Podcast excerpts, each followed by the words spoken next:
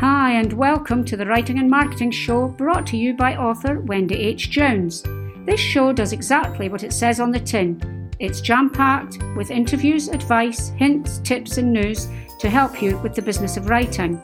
It's all wrapped up in one lively podcast, so it's time to get on with the show and welcome to episode 136 of the Writing and Marketing Show with author entrepreneur Wendy H. Jones. It really is a pleasure to have you join me once again. I love having you join me each week, and I am glad you are enjoying the show. Uh, that means a lot to me. So, today I'm going to be talking about uh, technology and our dependence on technology as writers today. And there's a reason for that, as I will explain when I get into the main body of the show. But before then, a bit of an update on what I've been doing. My book tour in the States is going extremely well. I've done numerous book signings. Uh, I was in Maryland last week, and it was so lovely to um, see some ladies again that I saw the last time I was here three years ago. And they set up a couple of events for me. One at um, a, a, mansion, uh, which was um, a mansion that is from the 18 it was built in 1804 was when it was finished and that was the poplar hill mansion uh, it was owned by a doctor and i learned so much history in that and i'm going to give you a little bit of history um, about that as well because um, i uh, was talking to the lady who was uh, curator of Poplar Hill Mansion, and this sort of thing for a writer is is fascinating. Uh, she was telling me um, that you know the they drank tea. It was owned by a doctor. The um, mansion. He had four daughters, um, and obviously they were well off by the standards of the time. They lived in a mansion. However, um, and he did have his uh, doctor's surgery in the mansion. And I don't think you know they weren't rich as we would uh, think of it. But um, at that time, tea was expensive. It used to be imported, and uh, the tea leaves uh, were used um, when you had guests and for the best people. And what they did for the rest of the time, they had tea bricks. And I, the tea bricks were something that what they did was they swept up all the odd leaves that dropped on the floor of the um, of the packing plant, uh, processing plant in uh, India or China, and then they um, mixed it with um, bull's urine. I kid you not, they really did mix it with bull urine. Then it was baked into a brick, and the bull's urine was so that when it came across on the ships, the mice didn't eat it because um, they, they could store it without worrying about putting it in mouse-proof tins. And um, the, what they did was they actually scraped, they scratched the side of the tea into the boiling water, this brick into the boiling water, and it became um, tea. Now, that's enough to put you off your cup of tea forever. But I found it fascinating. Um, these are the sorts of stories that writers actually collect, that they store in their brains, because you never know when that sort of thing can actually um, end up in a book. You never know when it might come in useful. A little tidbit like that. And this is why travel is so important to writers. This is why new experiences are so important to writers because we do learn. We learn all sorts of things as we do it. Um, the other place that I did a book signing in Maryland was in a 17th century inn, sorry, an 18th century inn from the 1700s. And that was amazing. It was called the Washington Inn in Princess Anne. What an amazing, amazing town. Um, and I learned so much history there as well, uh, and I got to sign books in an inn. I mean, what an experience! I just, I just soak up experiences like that, and you never know when it might come in useful. I mean, when I went to New Orleans, I was doing a lot of things there, and I never knew when they would come in useful, but they all appeared in Killer's Curse. So I would encourage you to travel, guys. I really would. And the book signings in Maryland were amazing. Um, I've done um, book signing in um, Cincinnati, Chili which was actually a chili restaurant. And what an amazing experience. And I sold so many books there. I cannot tell you how many books I sold. It was unbelievable. What a night. Um, and the people were so hospitable. Um, they gave us free drinks. They were looking after us. You know, it was, it was just an all round great experience. Um, I went to a market again. I sold a lot of books and I'm just meeting so many different people who tell me all about their experiences, who tell me what they do. And it's all stored away. I jot them down. I um, keep notes and then it will all appear in a book. And today I took the train up to New York from uh, Suffolk in Virginia. And um, well, I think I actually got on the um, train at Newport News, but I started out in Suffolk at half past four this morning. And what an experience to be able to write on an Amtrak train. And I really enjoyed that. I really enjoyed writing on the train uh, to New York. And it's just an experience to be able to do things like that. So I would encourage you to do things that you can. Tomorrow I'm off to the New York Public Library to do, um, to do some research for my historical book. And I'm very much looking forward to that. I mean, what a place to be doing your research. The New York Public Library. It's, it's fascinating. It's absolutely fabulous to be able to do things like that. So, um, and I, am going to be doing other things as well. I'm going to a speakeasy tomorrow. Now, speakeasy is not going to appear in most of my books, I wouldn't think, but I'm uh, very much looking forward to that. And I'm going on a gangster tour, which is a two and a half hour walking tour on Thursday.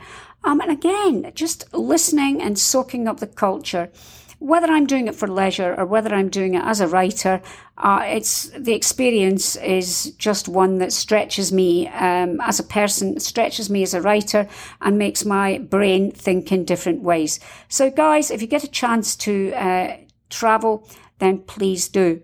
Um, and I have to say, I'm doing this, I'm recording this in the sitting room of a lovely lady called Patricia Gitt, who is also an author, and she has uh, invited me to stay with her for a few days in New York. And I'm looking out at the lights uh, of New York. Uh, what a place to be recording a podcast. When I started my writing journey, I never thought I would be doing that. Um, before I get on to today's topic, I would just like to say it's an absolute pleasure to bring you this podcast every week. I do so willingly and I love doing it. Um, but if you would like to support my time in doing this, because it does take time out of my writing, you can do so by going to patreon.com forward slash Wendy H. Jones and you can support me for just $3 a month, which is the price of a tea or coffee per month. And it would let me know that you are uh, grateful and that you would like me to continue. And it would let me know that you enjoy the show and I would appreciate it. It would help me no end. So, what of today's show? Well, I'm going to talk to you about technology and our dependence on it as writers. Now, um, I'm sure you all think that we're not dependent on technology, but we really are. Now, I travelled out here on a plane.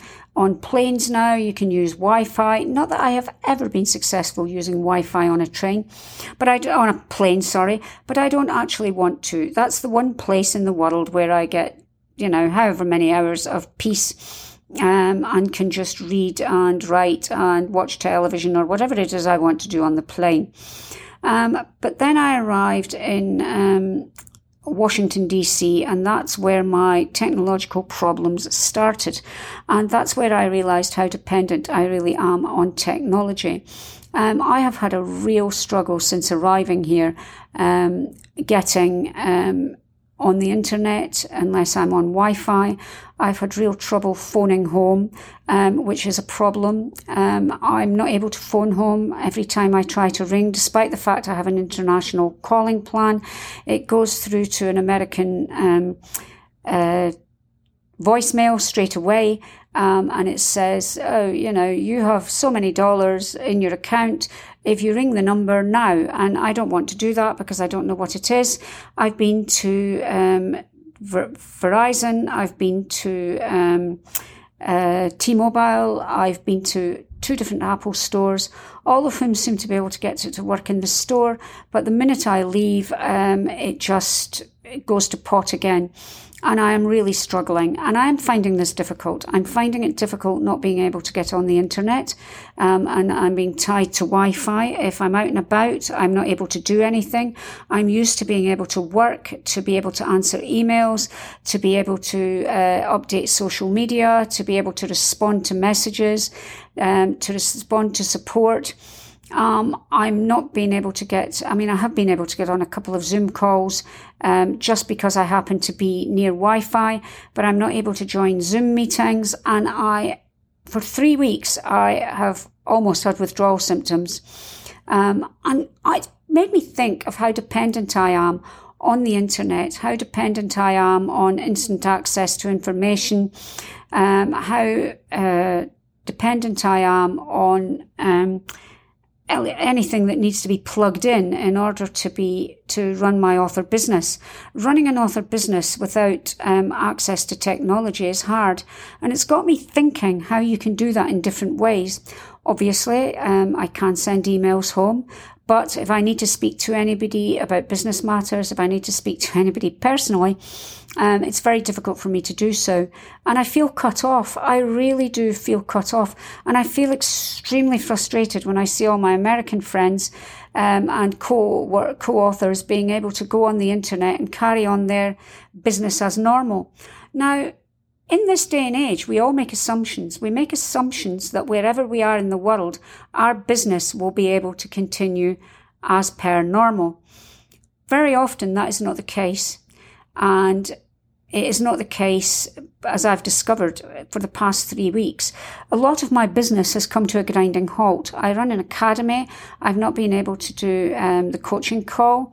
Um, actually, I found that even when I am on Wi-Fi, it's weaker. Um, it's not as fast and things take a lot longer. Now, I appreciate I'm in America and America has a, it's a huge country. It is a huge country and it's not like Britain where it's easy to run a wire up to somebody's house and there you go, you're fine. Um, there are a lot more people using the internet. Um, it does go off a lot. Um, and I'm not getting America here. Um, we do have our issues in Britain, but because it's such a big country, it, we get dependent on the speed that we've got in our home country. And then we struggle when we can't do that. Now, I do remember going to Kenya many years ago. I was running a series of um, workshops, uh, nursing workshops then. I was out there teaching at the um, Kenyatta University School of Nursing. And I really struggled then because we had broadband in Britain and they were still on dial up. And it was, it was hard. It was really hard. Um, I've noticed that my internet is so much slower here. As I say, that's because it's different systems. There are a lot more people using it, and because there are a lot more people, there are a lot more rural areas where it's difficult to get um, access. Now, my other issue has been that even when I'm out and about, I cannot use my data to get on um, the internet because I've been functioning on 3G or E nothing above that, not even 4G. I've had a glimmer of 4G about three times. And I'm finding it difficult. I really am finding it difficult. And I wanted to be honest with you on this podcast that everything isn't always rosy. Um, that things do uh, get in the way of being able to do what you want to do. Um, because if I can't get on the internet, I can't send emails, I can't respond to emails. A lot more emails come in. Emails are going unanswered. I've got people wondering if um, they're not able to, um, if I'm not getting uh, their emails. And, and it's not because of that, it's because the email gets buried because it's, there's so many hundreds of emails coming in at once when I do get to the internet. So it is seriously having an impact on my um, business.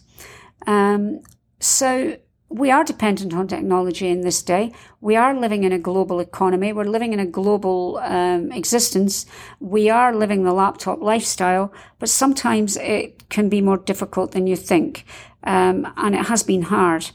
Um, talk other things about technology. I mean, we all know about backing things up, backing things up, backing things up, backing things up. Um, and we need to do it. We need to do it all the time. But I've had a friend recently whose computer, com- computer completely crashed and they lost their entire book. They had it backed up nowhere, nowhere at all. And they just lost it completely. And that is soul destroying. That really is soul destroying. And this was a book of over hundred thousand words. And mm, I mean, obviously, we all know what we need to do there, how often do we do it? We need to back up. Now, I back up to the cloud. I have it locally on my computer, but I haven't backed it up on my um, memory stick for some time, and I should do. because God forbid if anything happens to Apple and my computer crashes and the cloud crashes, I don't have any copies anywhere else. So another tip is to email it to yourself. We all know this, but I am, I am saying to you now, think of ways that you can save yourself heartache if technology goes wrong. Um, now, I know if our computer packs up, we can always continue um, writing by hand. We can always do that, but eventually we're going to have to get it typed up. Um, we're so used to using certain websites that if they crash, again, we struggle. Um, when Amazon went down, that was an absolute disaster for a lot of people because they were, you know, they might have wanted a book that they needed in a hurry um, for research or they needed it for, they need to send presents. And it can be a real struggle. It can be a real struggle when things go down. Again, we're so used to being always on that we expect everything to be available all the time. And we have no backup plan. We have no backup plan to run our business should the worst happen. Um, you know, what do you do if your um, electricity goes off for days on end, which it did in Scotland several um, months ago. Now, I was lucky my electricity didn't go off, but I had a house full of people because all my relatives decamped to my house. So there was six of us in the house, um, all trying to use the same electricity um, and the same broadband, which wasn't a problem. It all coped. That was not a drama. But things are changing prices are going up, gas and electricity is going up.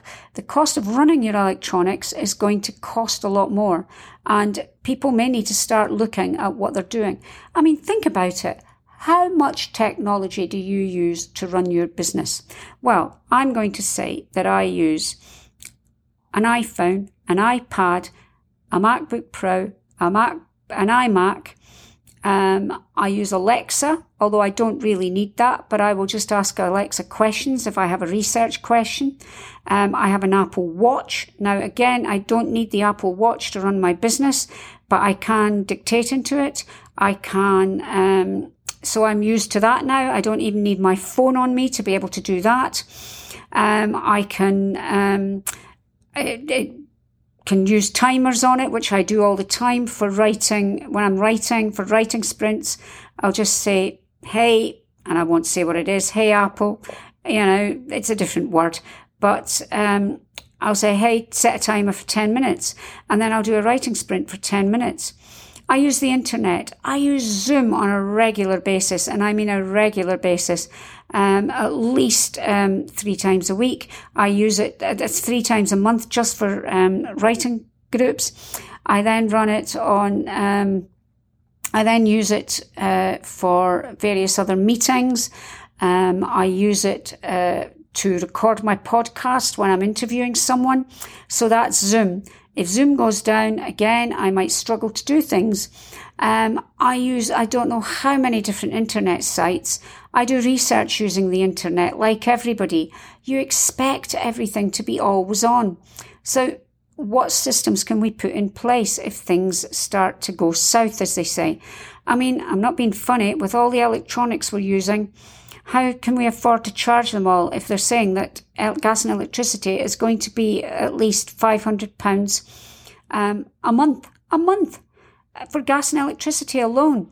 Um, we need to start looking at what we're doing and how we can control things, how we can make things different, how we can make a difference. So, guys, for the sake of your um, sake of your business and your business planning for the next year, because think times are uncertain, I would suggest that you start to look at your use of electronic devices and start to look at where you can make changes how you can make changes because the future is uncertain. In Germany, they're going on to, um, they may be going on to um, power rationing because of the difficulties with getting gas in. And if you're going into power rationing, then you need to look at different ways that you can um, keep your business afloat despite um, electronic devices not being available. So, with your business planning, the reason for me doing this talk is to uh, chat to you about um, is to encourage you, sorry, should I say, to into your business planning to actually build in systems and strategies that you can use should the unthinkable happen and the power go down and you're not able to use um, the internet or use electronic devices. Now, saying that, all of it, I'm getting very good at going to um, the Apple Store. I'm going to have to go back yet again tomorrow. It's impacting on my research time at the New York Public Library, which is frustrating. Um, but I'm hoping against hope that they will be able to sort it out tomorrow at the Genius Bar with Apple because they have been amazing. The Apple uh, support people have been phenomenal and everybody has been so helpful. Everyone in America has done their best to sort this out for me, and that is the good part of it. I'm meeting some lovely people. So uh, I'm going to leave you there. I'm going to leave you to get on with um, looking at your business planning should the worst happen.